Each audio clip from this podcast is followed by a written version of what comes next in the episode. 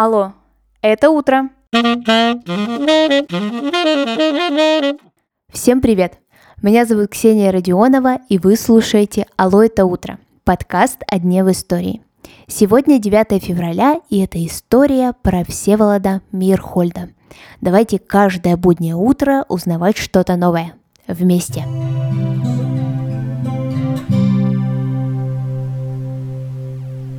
9 февраля 1874 года на свет появился театральный режиссер, актер и педагог Всеволод Эмильевич Мирхольд.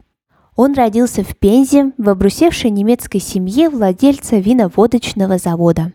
Но на самом деле Всеволод Эмильевич появится гораздо позже.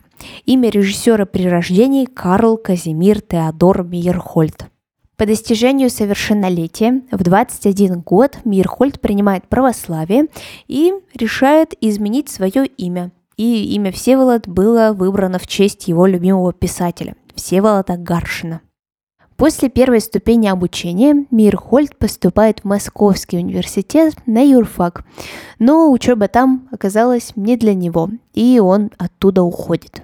В конце XIX века Всеволод Эмильевич зачислен в театрально-музыкальное училище Московского филармонического общества и в класс не абы кого, а Владимира Немировича Данченко. Мейерхольд начинал как актер, и по окончанию училища он был зачислен в труппу художественного театра. Этот факт из биографии Мирхольда примечателен не только тем, что актер вообще играл на сцене МХТ, но еще и тем, что он состоял в самой первой труппе Московского художественного театра.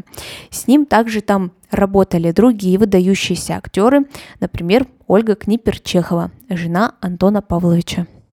На сцене художественного театра Мирхольд успел сыграть в больших постановках. Например, «Смерть Ивана Грозного», «Чайка» и «Три сестры». Кстати, про последний спектакль у меня тоже есть выпуск. Если вы его не слышали, то после этого выпуска обязательно загляните.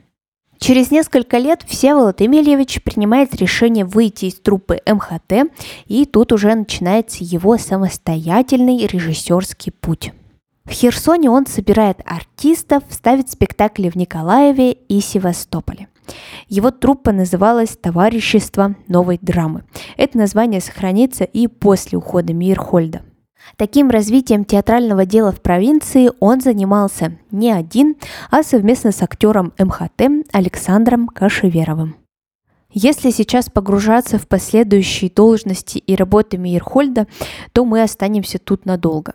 Да и это достойно целого выпуска, поэтому как-нибудь вернемся в другой раз. Если вкратце, то в Москве Всеволод Эмильевич работал с Константином Станиславским, в Петербурге с Верой Комиссар-Жевской и даже работал в императорских театрах Александринском и Мариинском. Особенность Мейерхольда в том, что режиссер смотрел на театр не так, как его современники. Он постоянно экспериментировал. Необычные декорации, цирк, буфанада – все это можно было встретить на постановках Всеволода Эмильевича. Вот как сейчас пишут на сайте Московского художественного театра имени Чехова о Всеволоде Эмильевиче. Мейерхольд оставался художником с необычайно изменчивой, неуловимой творческой природой. Склонный говорить о других с безапелляционной и жестокой твердостью, сам он никак не укладывается в сколько-нибудь однозначное определение.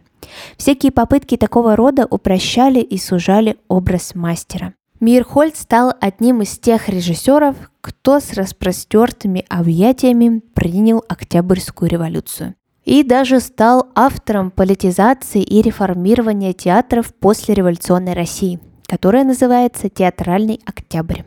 Мирхольд был женат на Ольге Мунт. От этого союза на свет появились три дочери. И также был женат на Зинаиде Райх, на бывшей жене Сергея Есенина. Несмотря на то, что Мейерхольд был верен режиму, в 1940 году его арестовали и расстреляли. В 1938 году не станет Станиславского, и Мейерхольд вспоминал, что было для него это настолько тяжело, как потеря отца. Несмотря на то, что Всеволод Эмильевич был верен режиму, все эксперименты и инакомыслия в стране были запрещены. В 1939 году Всеволод Мейерхольд был арестован, и немногим позже была убита его жена Зинаида Райх.